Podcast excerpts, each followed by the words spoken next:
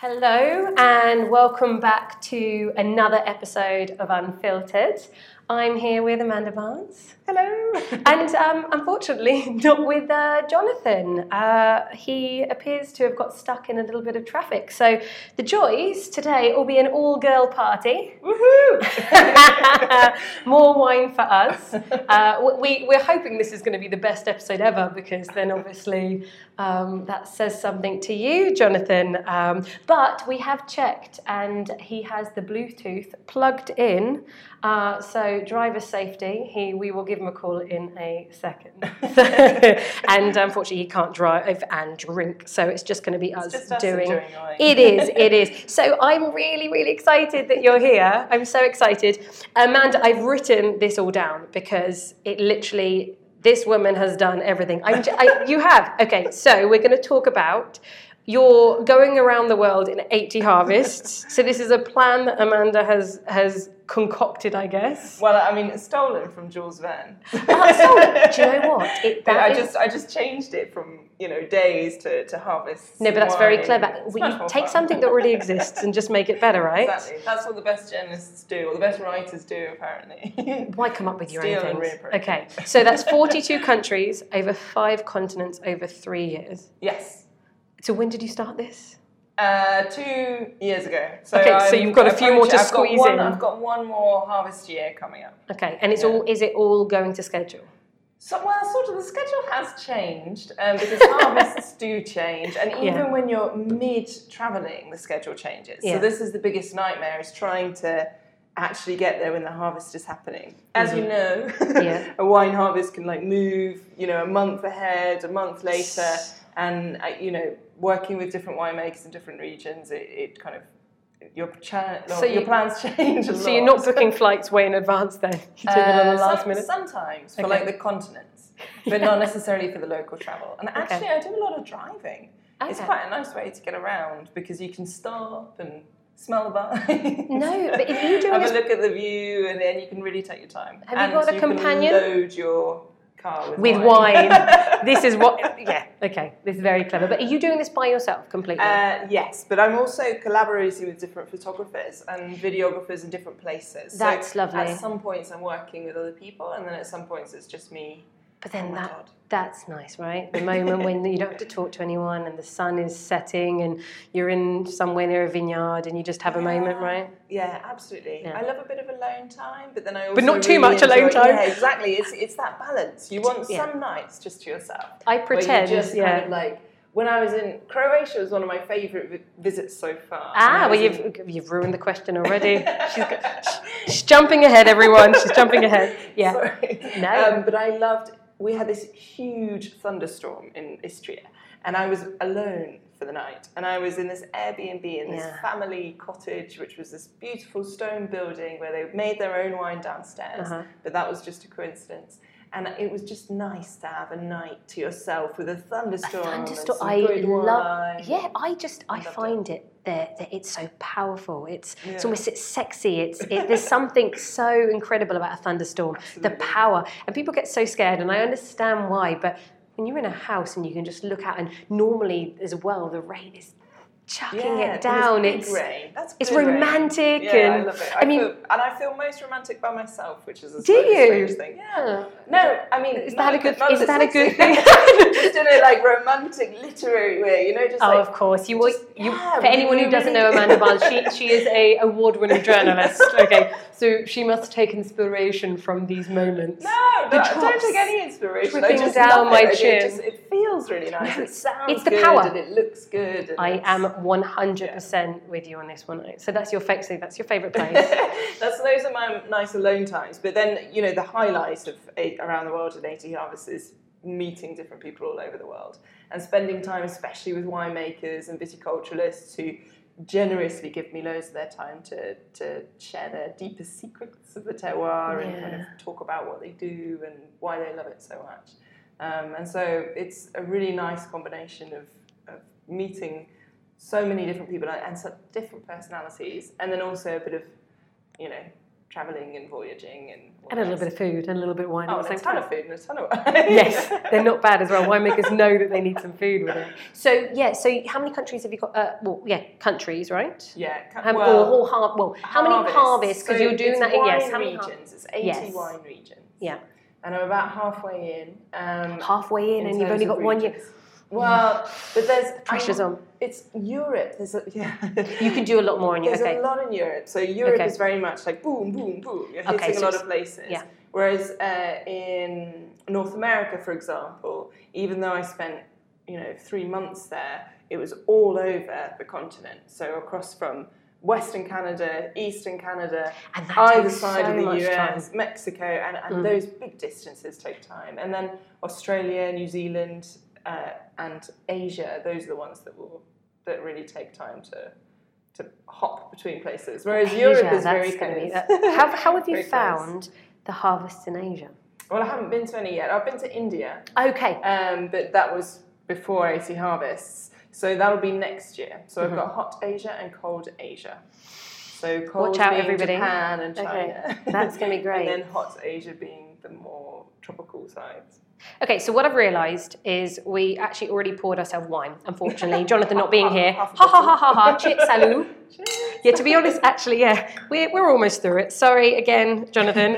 Um, and we're not drinking it, are we? Because we're, we're actually talking. So um, you brought this first wine. We only have two wines to talk about today, as we know why. What have you brought?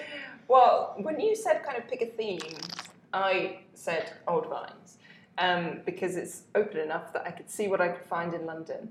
Um, because Although that I- proved quite difficult for you in the end, didn't it? Really hard. so living in South America, uh, I live in Argentina and I kind of have my cellar and stock up things that I really like to drink. But being here, I'm always like, oh, London is so great. You get so many wines from around the world. But I really wanted to show you some old vines from Chile because I think there's a treasure trove of old vines in the south of Chile, and, and I really don't think people are talking about it enough.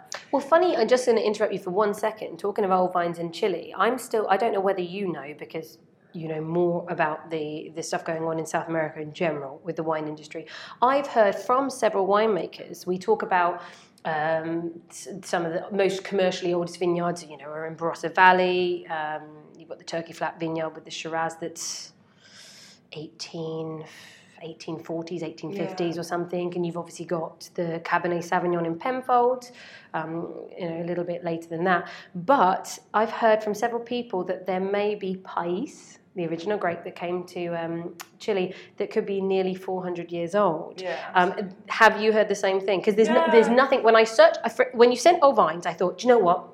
I want some solid, solid, concrete evidence of this. I say it a lot when I meet my customers, um, but I actually, it's only like word on the street.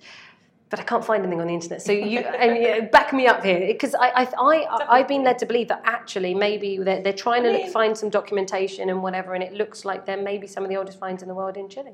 Well, for sure, because Chile has never been affected by phylloxera, so that's really important for Chile's story. Um, and that's why all these old vines exist. They're still very strong. They've never been crippled by um, any terrible diseases like phylloxera or plagues. Um, and you know, when they first planted vines in the 1600s, really, um, with these Criollo varieties like Pais, and the white that we're drinking are, are Criollo varieties as well. Uh, they, you know, they've just stayed there. So it's not a case of uh, them ever disappearing. It's just that they might have been replanted with something else, or they've kind of been grafted. There's a lot of old vine Pais, which is over 200 years old, uh, which has been grafted with other varieties like Carignan or, or Cinsault.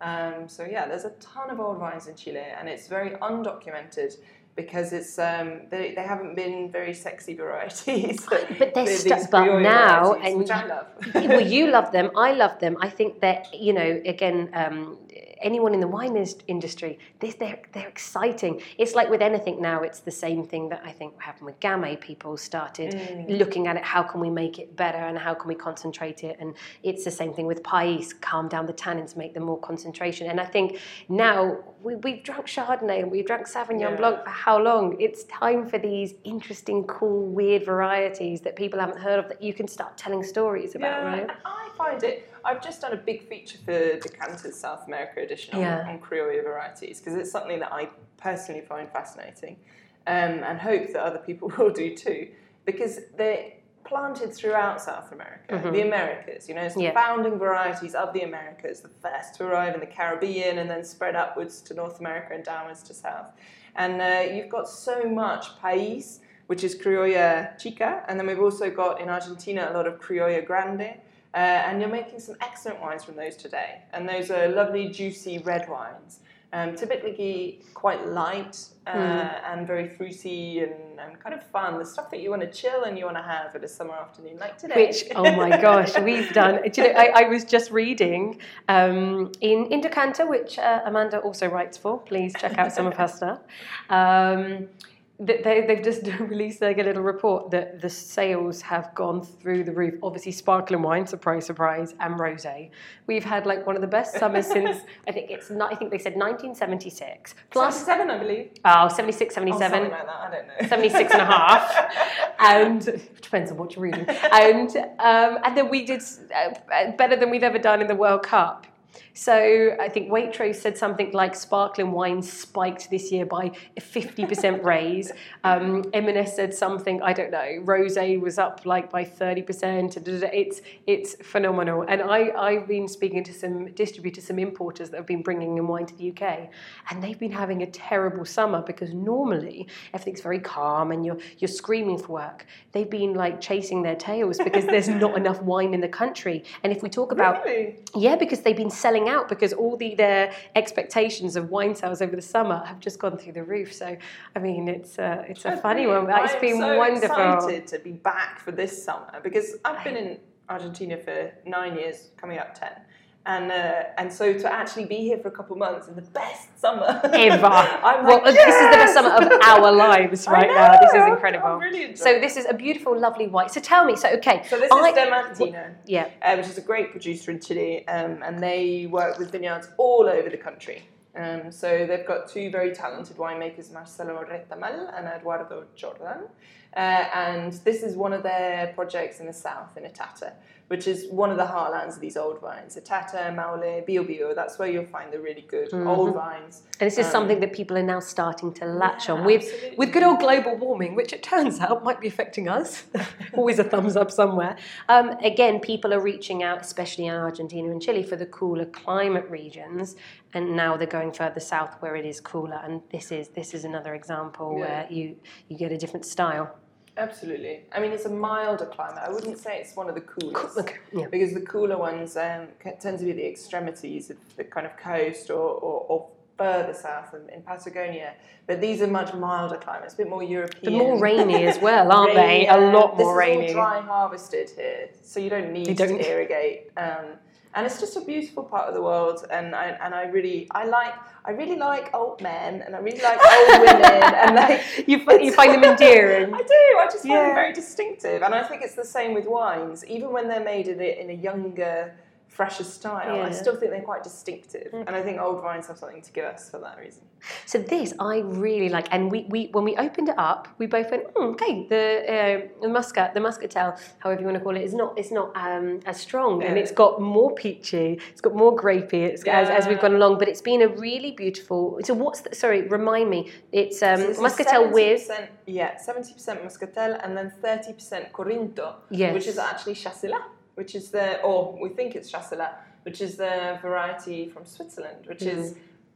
One of the places I also really enjoyed visiting with 80 Harvest because you like the interesting places, like- the different ones. Yeah, but Chasselas is their, their kind of national grape, really, in terms of white.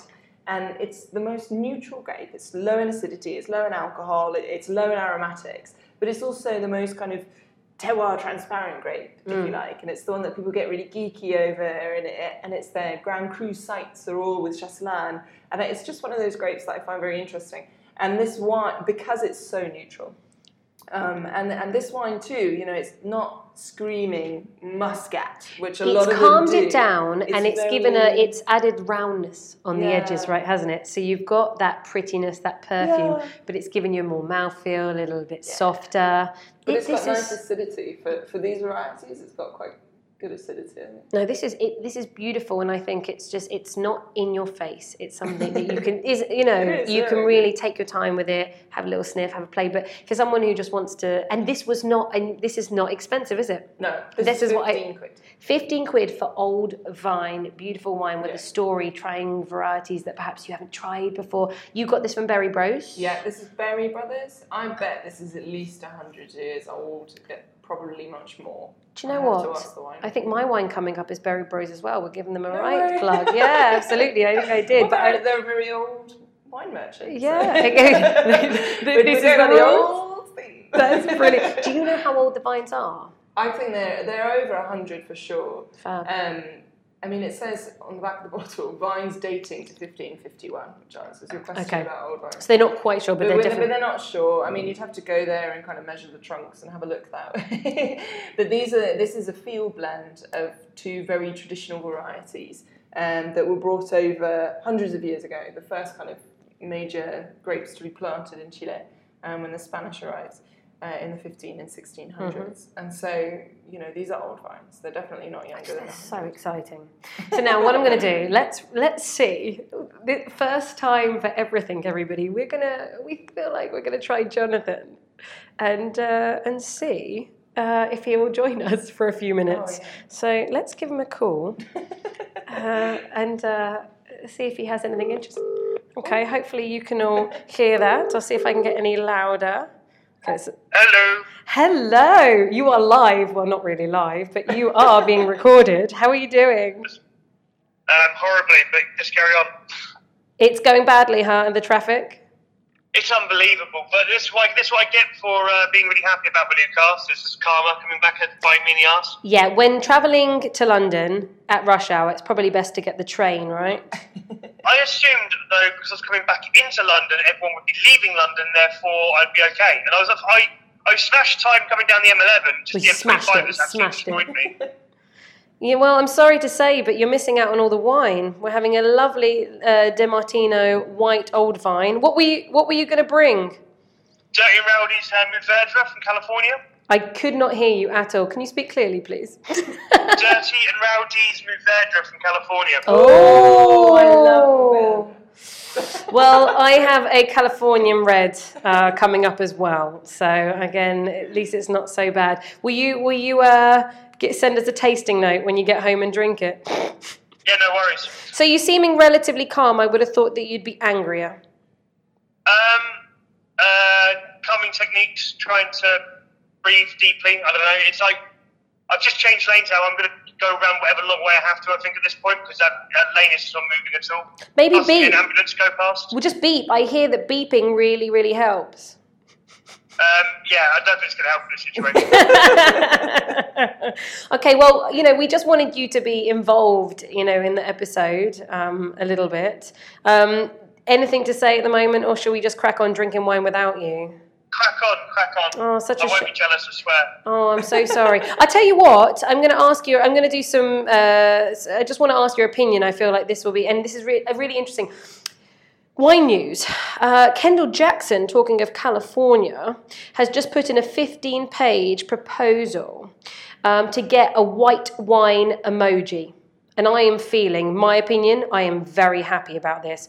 Uh, Amanda, what do you think? I think As a journalist, as-. I mean, yes, as somebody I who likes to write limited. and I language. limited by only red wine emojis, and I use it pretty much every day. See, there you go. Proper uh, literature experts in journalism, they need a white wine And an orange emoji. and a rosé. Oh God, now you're now you're getting wine geeky. Jonathan, what do you think?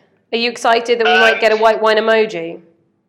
I mean, like the part of me that really doesn't care about emojis says no, but the part of me that has to use social media probably is quite happy. You I say- thought there is a white wine emoji. What, there is not a white No, wine there's a emoji. sparkling wine emoji. And you know what Well- makes me really, really upset? what about what about non-binary wine emojis? Are not one of those as well? That's terrible. Which one? Non-binary, Non-winery. Non-binary. non-binary. Non-binary. I think it means like I'm you. being facetious. Don't worry. Okay, you're using you're using far too clever words for me.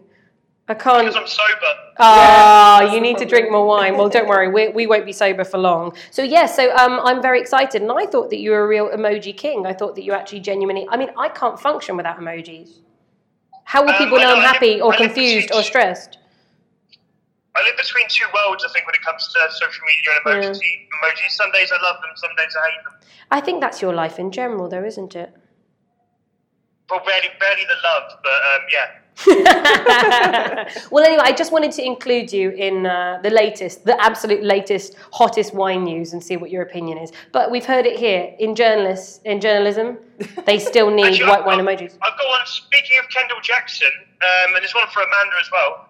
Um, I just got asked to write a bit for a journalist. He's looking into replica wine because in the US there's some company making basically replica wine where they try and replicate famous wines but make it half the price. But they're doing it in a Wow. lab. I heard about this. This is interesting. Who's doing that?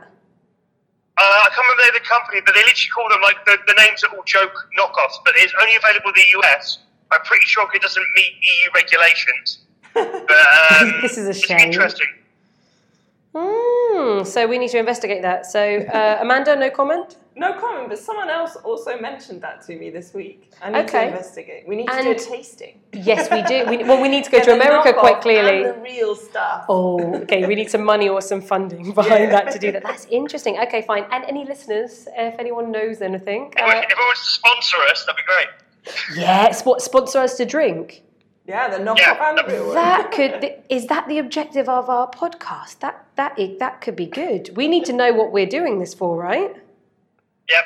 Okay, good. Right. Well, we've got something to work towards. Fabulous. Um, I guess I'll leave you because I don't want you know to to take your focus off of the road. Beep, beep Oh more. yeah, he's taking a lot of focus at the moment. Don't drink the wine next to you, okay? And stay calm. Keep the meditation going. Yep. All right. Carry on. All right, w- we'll carry on as we are. We'll go to my wine in a minute. Have a good night. Bye. Bye. well, there you go. That was uh, first time ever. that was that was Jonathan's special appearance. Yeah, I think it was quite. It was very good actually, and we almost got a traffic report. So if anyone's listening, Don't go on the and wants to know M25. what the traffic was like a week ago. yeah, I don't think that traffic report's going to. Uh, old, uh, anti- uh, ancient uh, traffic reports are be a probably not. as well. it could I'm well sure be. the M25 suffers from these problems All the regularly. Mm. And on that topic, we, We have, have- finished our first. we have finished our first, and seeing as we only have two, we should just crack on. Right. We'll do that. We haven't quite finished the bottle of the first, so actually, we, there's time to return back. Um, but I am going to talk about this one. Oh gosh, I poured the red into the white. The good news is Jonathan's not here, so um, we can cope. That they're fantastic glasses. I actually, of course, would like to let say we are in um, M Restaurant. They've been very kind to let us use their private room. We're in the Threadneedle Street Bank um, restaurant. It's beautiful, isn't it? It it's is, lovely. You go through. um, Amanda got uh, first. She is the f- most organised person of all of us. Quite clearly, Jonathan is the worst, um, and was here bef- first, and uh, told me she was at the bar. So I walk in and I ask, "Oh, uh, I'm here to, to meet somebody at the bar," and they take me to these door. It doesn't even look like doors; it's like a wall, a Yeah. black wall, isn't it? And then they just push this black wall, and it turns into a bar. It's very cool. So I would certainly recommend if anyone wants to walk through a wall that's actually a door. and then come back downstairs to where Yes, we are. we're in a little We're- we're in private another room. secret. I mean, it feels like I'm watching The Handmaid's Tale again. and uh, The Handmaid's Tale, and it kind of feels like oh, we're in all these secret compartments. I It's nice. Like it. It's a very nice restaurant, and um, in fact, upstairs in this one, they have the um, Enomatics for anyone who feels like trying a few different wines. Um, and you, they're they're fantastic. They they give you a little card. And you actually, you know, you're in a bar area. So I'll take you upstairs. We'll have a mm. look. It, you've got couches. You can relax, and no one's bothering you too much. But at the same time, you can actually ask them. So it's actually quite a nice way, rather than a lot of the other places in London with Enomatic machines, which are a bit more. They're not as comfortable. Yeah. They're, they, they're much more. There's a bench. You sit down. You know, this actually is just a, like a, a lovely lounge with a few beautiful couches, like a, a fake fireplace, and wine on an Enomatic. and, and wagyu hot dogs. I did see that. They do wagyu hot dogs Yeah. here. there you go. We are plugging M I know. restaurants. yeah, I'm just curious. I've never. I mean, honestly, I didn't even think beef went into a hot dog. So I think you can have different types of hot dogs, and that quite clearly proves this is a tasty hot dog. Right, cheers. Cheers. Lovely. So, oh, now that is really interesting. So we're drinking Birichino.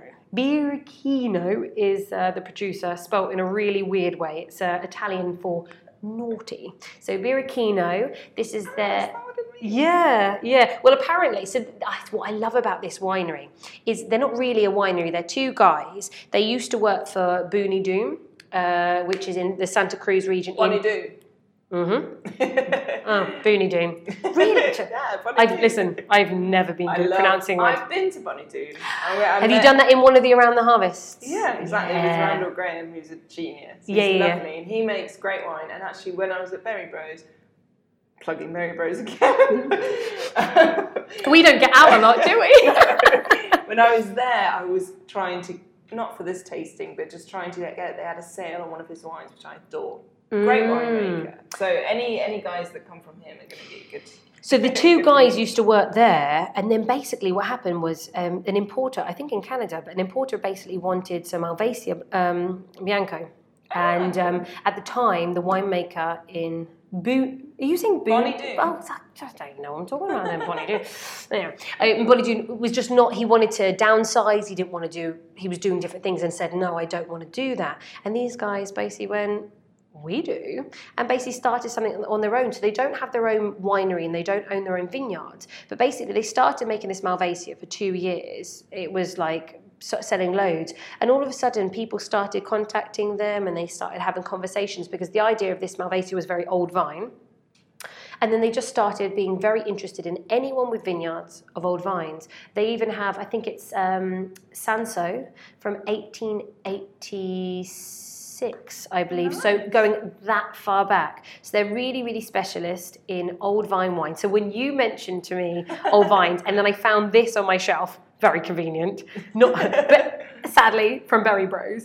Um, I will get back to everyone on the price. I can't remember. I think this is a, a- around the 20 20 pound mark. Um, I will confirm. Um, I thought this was perfect because this is what they specialize in.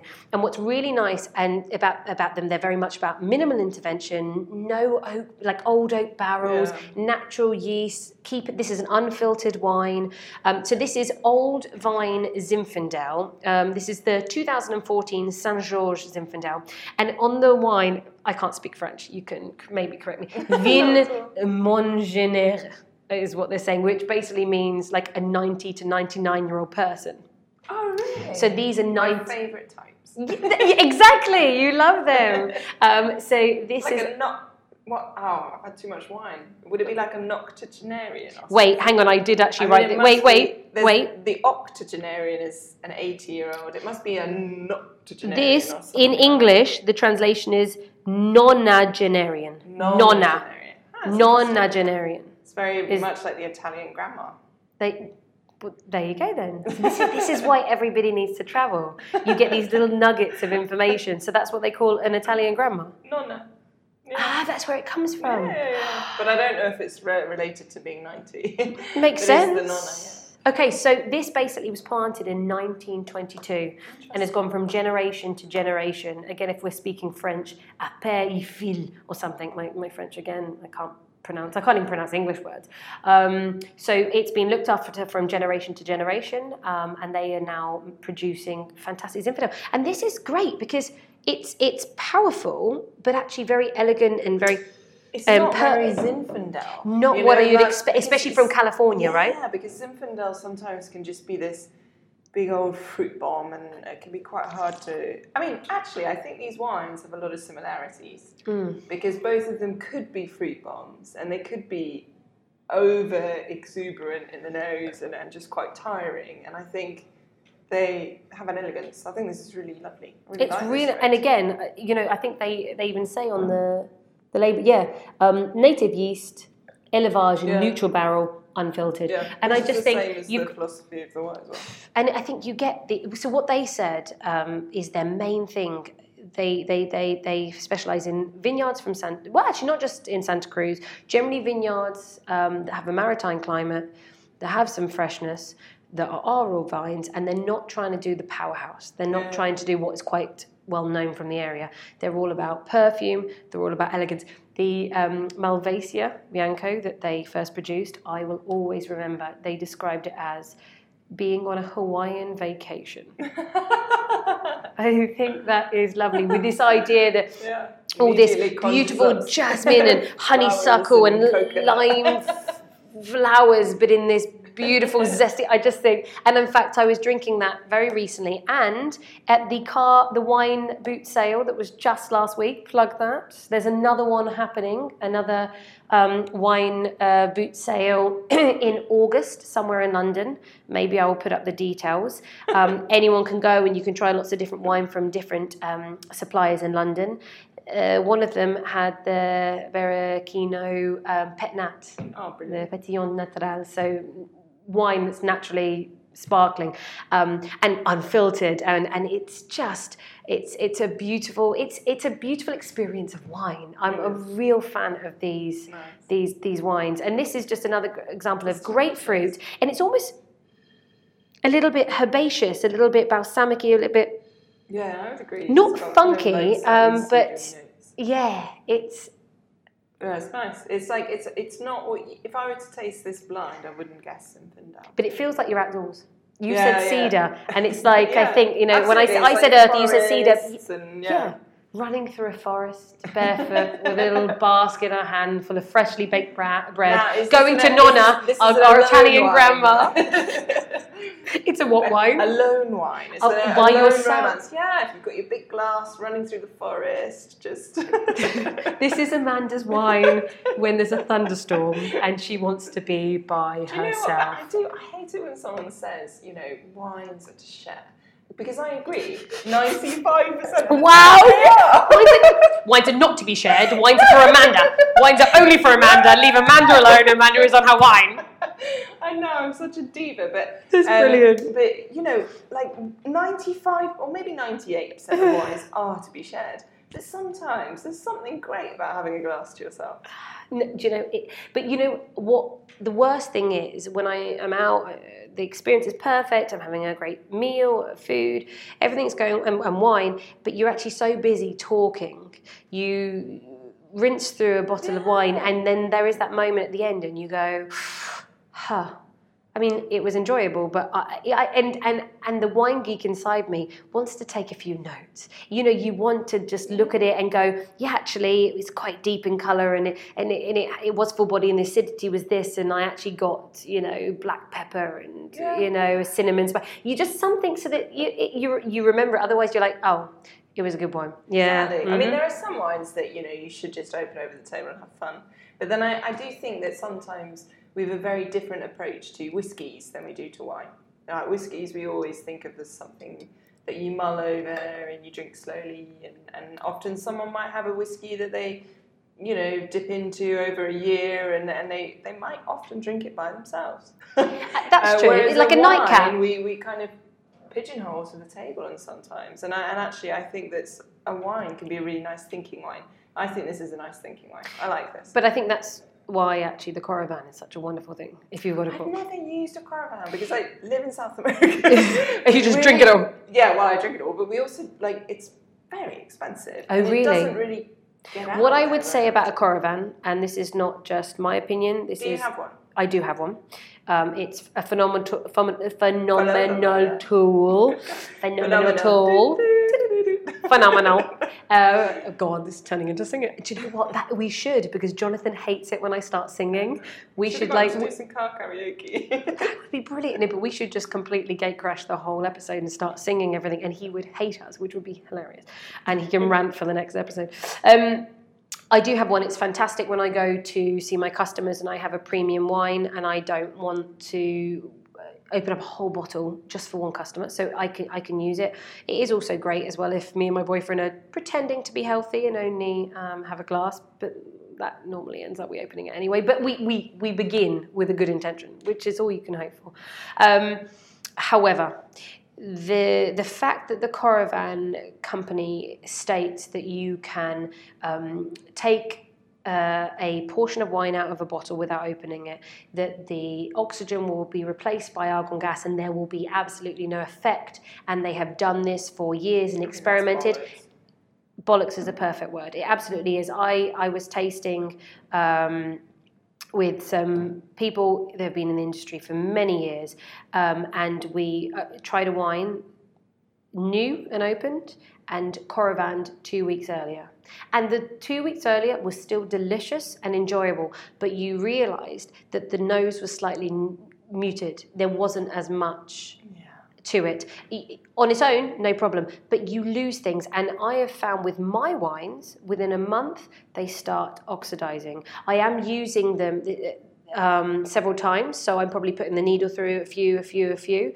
So maybe it's making the cork slightly less porous. But at the end of the day, the point is these are not old wines that are 30 years old where the cork is is is not porous anymore. They should go back and it doesn't um, i guess uh, so my, my my feelings on the Coravin is it is absolutely amazing. If you want to have a glass of wine now and a glass of wine next week if you want to drink something on your own and you know that half a bottle is all that you want to have then it's perfect. Use the Coravin for the first half and then you open up the next one. But i would never leave for me personally to enjoy a great wine i would never leave it more than two weeks a month if it's a really young wine and you feel you can trust the cork a bit more. But great invention. But I mean, just drink the whole bottle, I guess. I like I like to drink wines over a couple of days. If I and I like to taste wines over a couple of days. I also think um, one of the great things about being a wine writer is Mm. you get to taste a lot of wines. But I kind of think you have to sleep with wine. Do you know what? I often and find the next day it tastes better. it The next day. How do you feel about that? I find nine No, times out of ten with premium wine, the next better. day. Depends on the wine, I think. But I, I think sometimes you can really see the character of a wine as how, how well it holds up. hmm Talking about premium wines, I mean, if it's something that's, you know, five, ten, even 15 pounds a bottle, Yeah. I'm quite happy for it to have a 24 hour lifespan. I think that's fair. Yeah. But uh, but if it's something that you're spending 50 quid on, then I do think it's interesting to see how it develops. And a lot of wines do taste much better on the second day, like curries. I think this is the it's such a shame, you know, from being a sommelier myself in restaurants and opening opening up fantastic wines. You know, you, you open up a twenty-year-old Chateau Mouton Rothschild, fantastic, and you put it in a decanter, and those people are drinking it ten minutes later. And you think, you know, realistically, the amount of money that you've just spent, that should have been decanted maybe well, 20 years ago, maybe not. It depends on what you're having, but you know, but but yeah, exactly. You know, it, it depends on, on the on the age. Um, but you definitely want to have given it a few hours and to just you know straight away you know and you, it's so wonderful when you have the exact experience you just describing you get to enjoy it in the moment you get to enjoy it out of a decanter a few hours later you try it the next day Yeah. and even the third day Absolutely. and regardless no matter what and wherever your preference is because I imagine it's not even where is the best part of the wine. I always think, you know, it's so subjective, but it will be different every single time. Yeah, and that's what I really. That's the wine geek, isn't it? Yeah, That's the wine absolutely. Like, I get really geeky about it, and I will taste it in the morning, in the evening, next morning, next evening, spit. I wish and- I lived in Argentina with you. in the evening. I think I'm starting to think that we could be very good friends. really do. Where, where, why did you go to Argentina? Tell me. So we, you, I mean, it's, it's very. Where in Argentina are you living? Are you Mendoza. Mendoza? I mean, I wondered whether that was too obvious. No, you have Okay. to be. It's like the center of the wine world. Of course. No, but I wonder whether you were just going to Um, be. No, no, no. No, gonna, a lot of people live in Buenos Aires, but it's not. It's like You're too far away from where it's all happening. Hours Mhm. away from Yep. the wine industry, so it's a, you know you've got a lot of bars and restaurants, and that's great.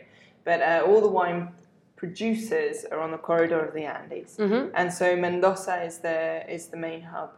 Uh, and I mean, South America was always something that was on my radar growing up. I was always Why? very, I don't know, uh, one of my best friends was born in Brazil, so maybe that had something to do Mhm. with it. I always liked the music, the literature. I read a lot of uh, Latin American literature. And I just fell in love with it from afar. And I learned Spanish at school. And I know I'm jealous. I'm very Spanish. jealous. If she says I speak Spanish, I'm trying to Um, speak Spanish. we can do this in Spanish. yes, but the people might not understand, but... I think John will be very Que this pissed estará muy interesante, ¿no? Eh, Um, próximos cinco minutos en español. porque- Sí, ¿por qué no? Bueno, bueno, está bien. um, but uh, anyway, so I kind of fell in love with it, it as a concept and as a place that I wanted to go. Mm. And after working as a journalist for a couple of years after university, I decided that I was fed up with my job. I was editor of a couple of weekly newspapers, which was great learning experience, but not really Not exciting enough. well, and- no, I mean, it was very busy. It was quite exciting at moments, but it, it was very exhausting and it just wasn't exactly what I wanted to do. Mhm. So I just thought, time to take a pause.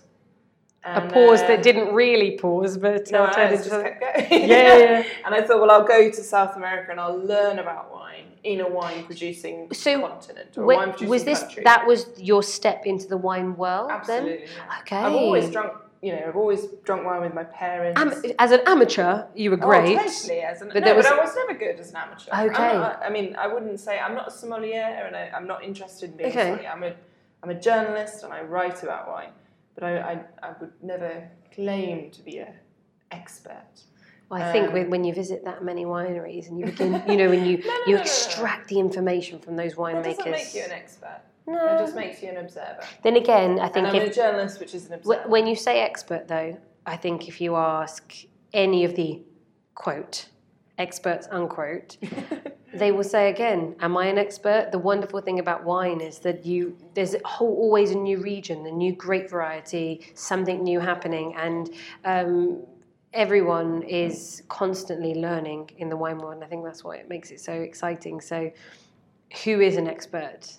You know, yeah, and I I think think the best best winemakers that I know, at least, they um, they're always open to learning and they travel all the time. And that's something. That's one of the reasons I went to South America. Is I really wanted to be in a new world uh, country, which is why I chose Argentina. But I wanted to be in a new world country where people are really open to sharing information, talking about what they do.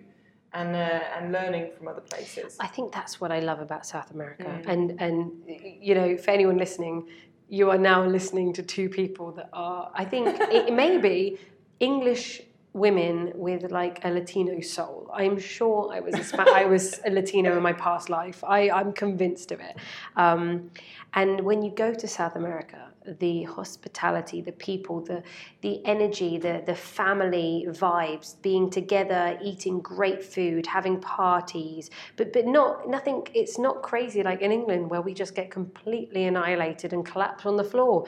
These people in South America drink non-stop throughout the evening and just eat and have Oh, fun yeah. and, and No, dance and listen to don't really music. Get, There's I mean, I'm sure they there are don't some. get drunk. Sometimes they but do, there are- but like, there's it's a- very it's- respect. No, it's a, there's a real energy, family, passionate, Yeah. loving vibe for me when I've been to so many of the different um, Latino countries, and I've always felt at home. You know, it's uh, it, it's my absolute favorite continent.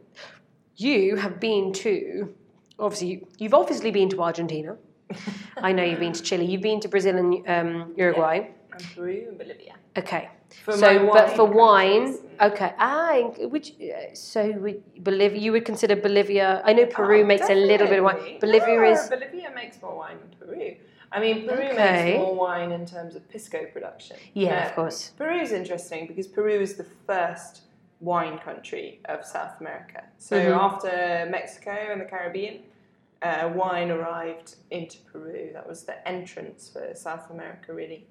Um, and and they have they kind of got battered by the Spanish in terms of uh, the Spanish crown were very jealous of their wine production and kind of quashed it, which is why they moved to aguardiente, to pisco, um, because the Spanish monarchy didn't want them competing with their own market. Uh, so Peru slowed down a lot, well, almost ground to halt in terms of wine production, and only started uh, making pisco.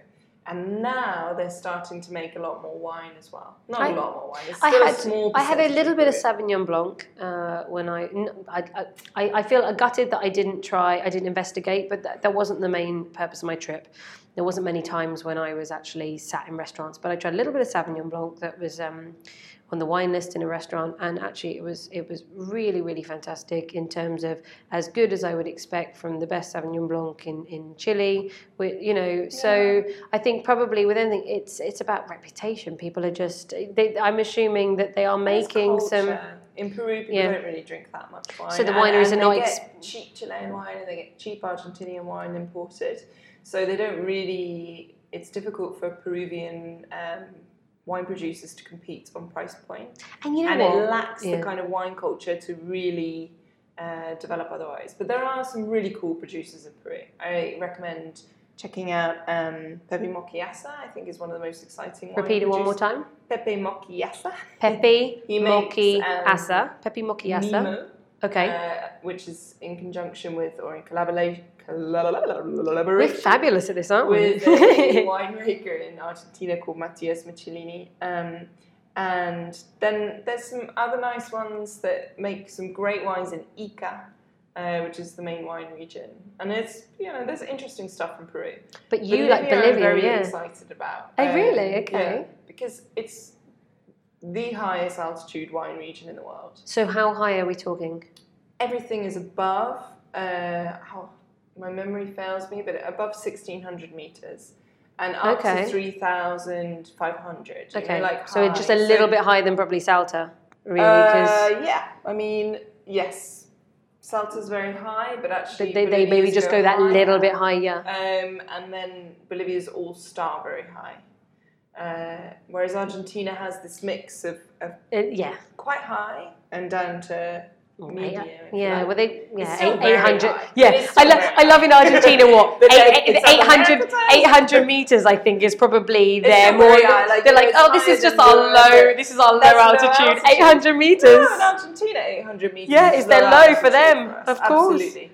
Yeah. Um, so yeah, Bolivia is all high altitude, which I think is great in terms of intensity of sunlight, but also the cold temperatures. Mm. So you get nice acidity, but you get intense color. You get very intense wines. Very interesting. They've got one of my favorite uh, wine genres in Bolivia is their white muscat. They use their Okay. muscat a lot to make uh, singani, which is their aguardiente Okay. which is much like pisco but slightly slightly different. Um, and they have these muscat vines which grow around these pink peppercorn trees. That these is mole sound- trees. Is it sound? Is it as beautiful as it sounds? Or am is I just it is very creating this? No, you say pink, and I get very girly, and No, I'm thinking well, of wrapping. I'm thinking of green wrapping around no, pink, and it's, oh. a, it's a tree with uh, green leaves and like a brown trunk, like most trees. Uh, but normal the, tree. The, the peppercorns are pink. But that, that, that's So what I'm like- starting to Yeah, from. You know, you take a photo beautiful. and the colours, and that's no. That's just what I'm beautiful. And then there are the wilds. Wrapping around the- wilds. They were cultivated. These vines Wrapping around the trunk. trees, which is That traditionally how everyone how sounds beautiful. Yeah. So they grow around there, and then Mm. and then they the muscat naturally picks up some of the peppercorn essence uh, or aromas. That's phenomenal. because peppercorn goes everywhere. And so you get this muscat, this white muscat, which they vinify dry, but it has this very nice peppery note to it, and it's very interesting. Um, The Ah. majority of it, 99%, gets just, you know, Put into Pisco. distilled La wine acqua- and then made into acquadiente, yeah. Uh, but sometimes in Bolivia, you get excellent productions of this dry muscat. And then they've also got nice Syrah and, and some nice reds as well. But Bolivia is a great wine country, just really hard to get the wines outside of Well, yeah, for sure. But my question to you is always going to be: You've been obviously you've been. We've talked about Peru, Bolivia.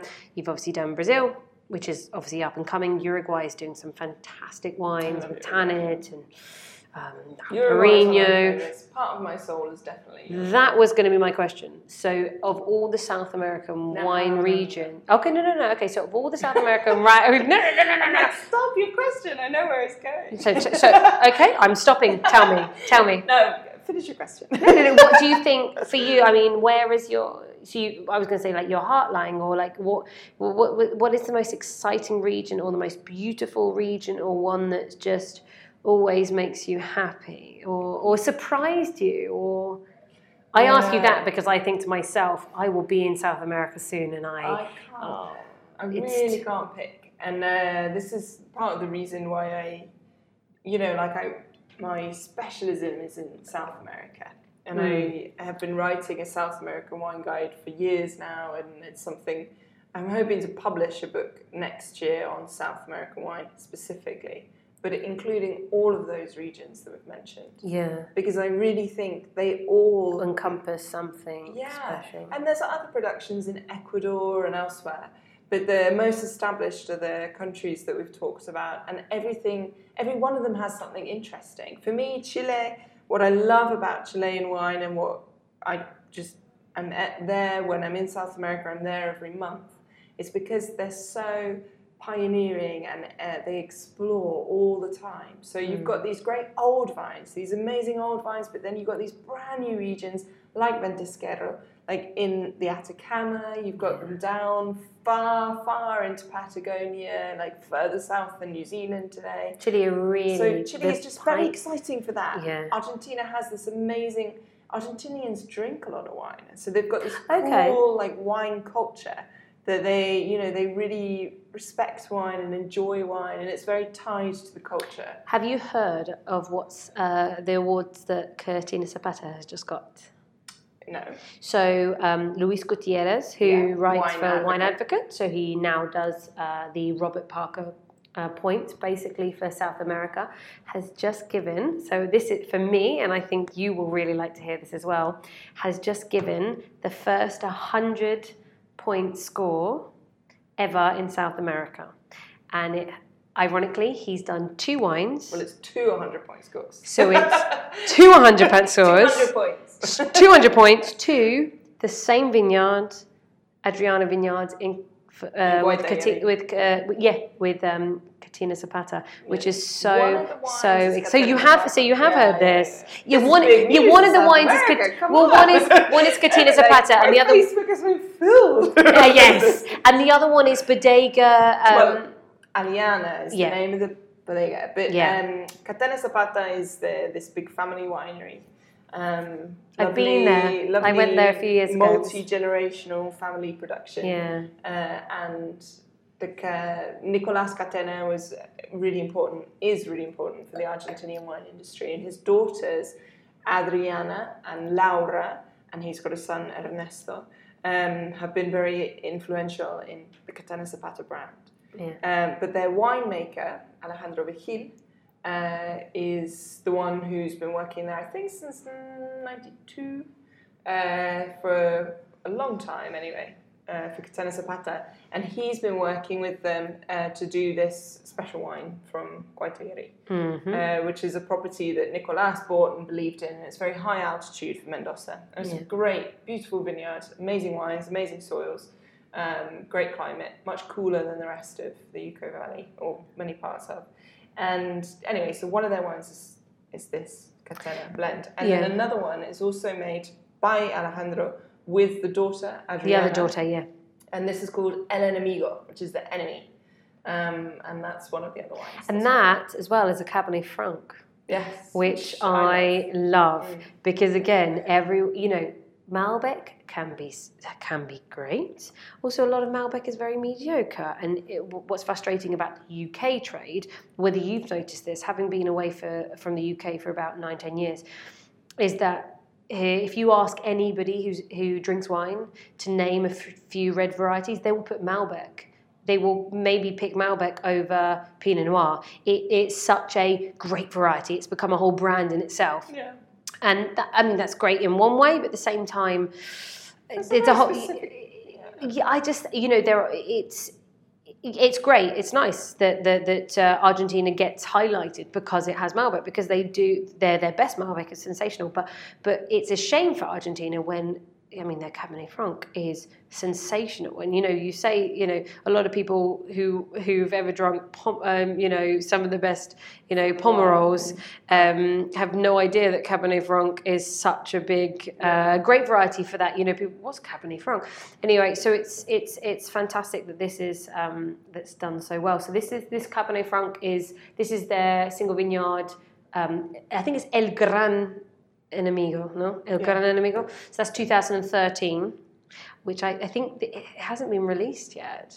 I'm not sure if it has been released. I, I need to double check. And then the other one is their Riverstones Malbec. There you go. Anyone who's a Malbec lover, you can still get a Malbec. Don't don't you don't have to be too crazy with the Cabernet Franc. The Riverstones Malbec 2016. And I actually really recommend trying their Chardonnay from Gualtallary.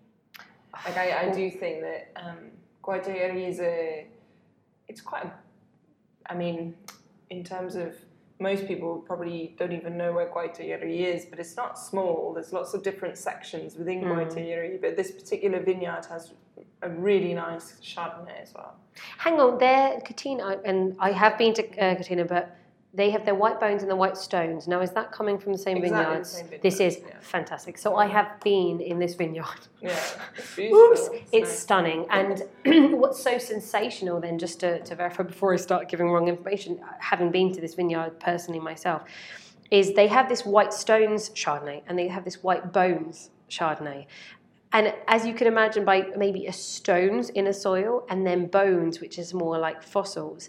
And they literally have done such incredible an incredible job of working out how you know if anyone who thinks soils are silly yeah sometimes it might be a bit boring but it's so interesting when literally i remember when they took us to this vineyard the um, viticulturist stood with his legs as wide apart i think you know a bit more than a meter and he said by the way that is white stones and that's where we get the white bones from, because this is basically an ancient riverbed with the most incre- incredible stones and, and, and fossils and, and, and, gravel and all these different.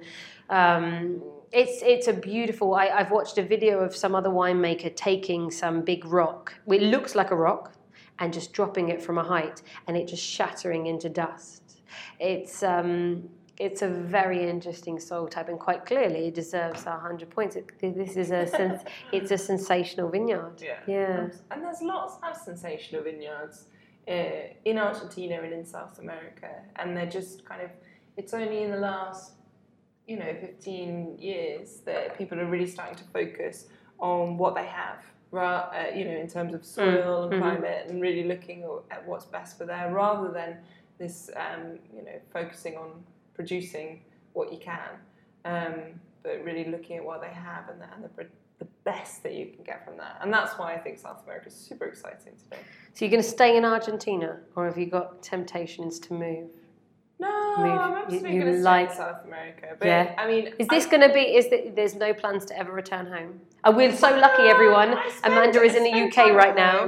Home All time. I, I You come can. back. Tra- well, tra- your here. job is traveling, so it yeah, allows you to be back and forth, I right? have very itchy feet. I can't stay in one place forever. But I, I really love living in South America, in Mendoza. And Mendoza makes sense because you're right next to Chile and I can go spend some time in Chile. I go to Chile every month and it's very easy and it's no big deal. It's like popping to London if you live in Hampshire. I don't know, you know, it's no big Yeah. deal.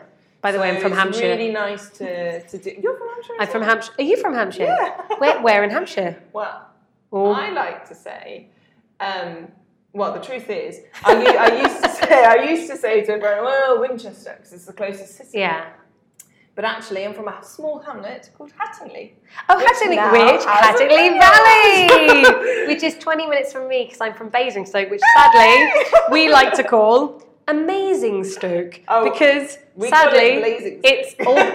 listen, it has many names, and yes, it was also It's called. Blazing Stoke, but recently Oh, changed, not recently, probably about 20 years ago, to Amazing Stoke just because um, I think Blazing Stoke got put in, like, it was number five of the worst places to live in the top 50 of, of the UK, which is not fair. No. Basingstoke is not that bad and actually offers lots of decent things. It's the London overspill, so how dare they? But nonetheless, we were 20 minutes apart. Yeah, no, we're not even That much. I mean, I'm kind of close. I'm 15 minutes from Basingstoke, really. Yes. But um, Yeah, when Hampshire I, girls. yeah, definitely.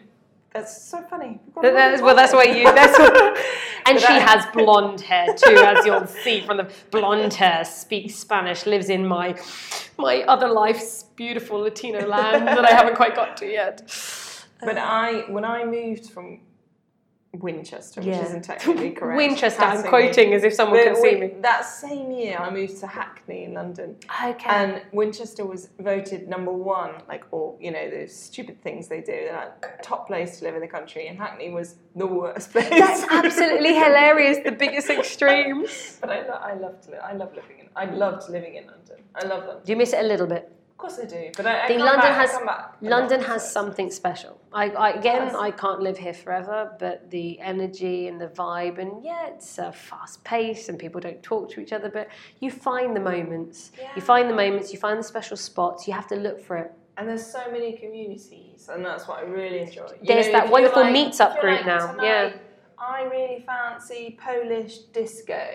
You know You you're could do find it. it. And then the next night, maybe you're like, ooh, I'd like, uh, you know, wagyu hot dog. well, as we all know, uh, M Restaurants does wagyu hot dogs. So to finish up, who's who would play you in your life?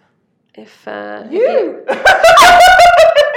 sounds like a compliment. I love that, but I unfortunately, unfortunately, I, I could play you in your life. And by the way, I'm an actress that hasn't been found yet. So anyone who is looking to cast me, I am ready. Um, no, because I was talking about this with my parents. you in your I know exactly. Hence why I asked the question because I was talking about it this weekend. Scarlett Johansson, obviously. Oh yeah, well I wish. I don't think she'd be available for me, but Well, hang on a minute. Don't, don't I mean, I No, don't. I I don't, don't want want you. I don't want you to steal Like, Scarlett don't- I Johansson. I, wouldn't actually want to have an actress who would might do me better than me. No, but I mean, don't you want everyone to see those lips? I mean, I don't have lips like Scarlett Johansson. But, okay, fine. it would be. I don't know. What about? Um, I tell you what. You know, funny enough. What about the other the the actress called Amanda? Amanda. Oh, Um, not say Amanda Burns. I don't know who Amanda Burns is. The the one who became like a drug addict and all the rest. Oh, and, and, no. like eh, No. that's been a an issue with my name. Oh, hel- hilarious! No, Amanda um, um, Seyfried, which is named after a wine from New Zealand. Amanda Seyfried, who was in Mamma Mia. Oh, Mamma Mia. You don't like her? No, I haven't watched Mamma Mia. Oh gosh. I know. You don't. Oh, she was in. Oh no, she's been in lots of things, and she was in uh, right, Little Red Riding Hood. Um, I can. She sounds great. no, well, hang on. But Sign you, her so up. you don't have you don't have anybody who. Oh, I can see Amanda, uh, Amanda Burns. Oh, she would not play you. she looks like the type of person that would have a lot of drugs. No, I, that, I'm not that mean. It's, it's very funny because in Argentina, um, I often. Oh, she's lovely. Samantha Yeah, Seyfried. I'll go with her. from Mamma Mia. She would be good. But I've given that to you, and I always get told off from everyone that I that I put words in people's mouths, and I've just done it I'll go with again. her, but, but, but You're supposed to get. far, she's far too cute. She's lovely, although apparently, by the way, FYI, total bitch in real life. But that's not That's a okay, problem. that's me. We'll go with it. Doesn't matter. Don't She can act. She's a great actress, and she can sing. I can't sing. Can you not sing? I I can't sing, but I know that you want to do this to. I do to annoy John. to No, we're not. the we're not. I, I don't mind. Like, I'll be your pip. I'll pour the wine. You're gonna pour wine. Yeah, but Yeah. So what are you? What's the song for your life? Um, um, actually, I tell you what. What am I um, singing at the moment? There's. Um, I almost want to see, do something Spanish. I don't know. Maybe. Oh, okay. Uh, Fuego, fuego. Despacito. Oh gosh, if my colleagues hear that. In fact, I have a listener. I'm going to do a shout out to my beautiful friend Mark.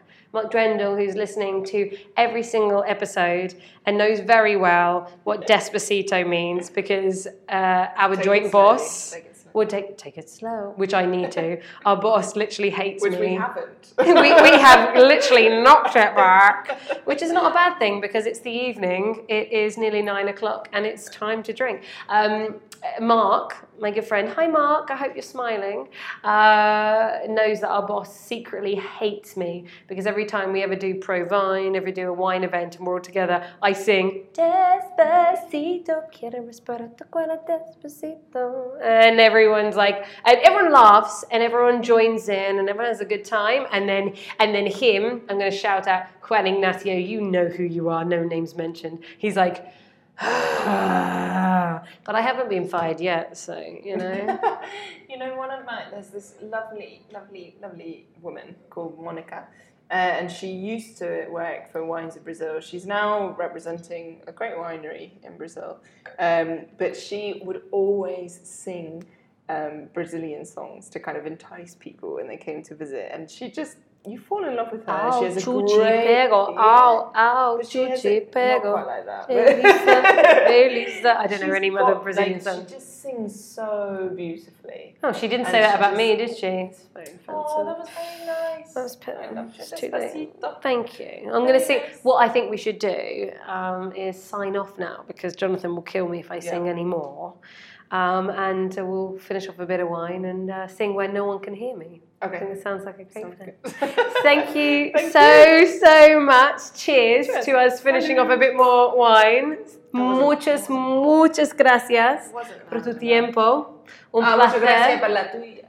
Ah, Está Ay. muy bien divertido a tomar contigo. Muchas There- gracias por there we go. invitarme. Oh, look at her. Continuando en español. Es muy confundido. We will stop. Hasta And uh, join us again another episode. Thank you, Amanda. Gracias. Bye. Un beso.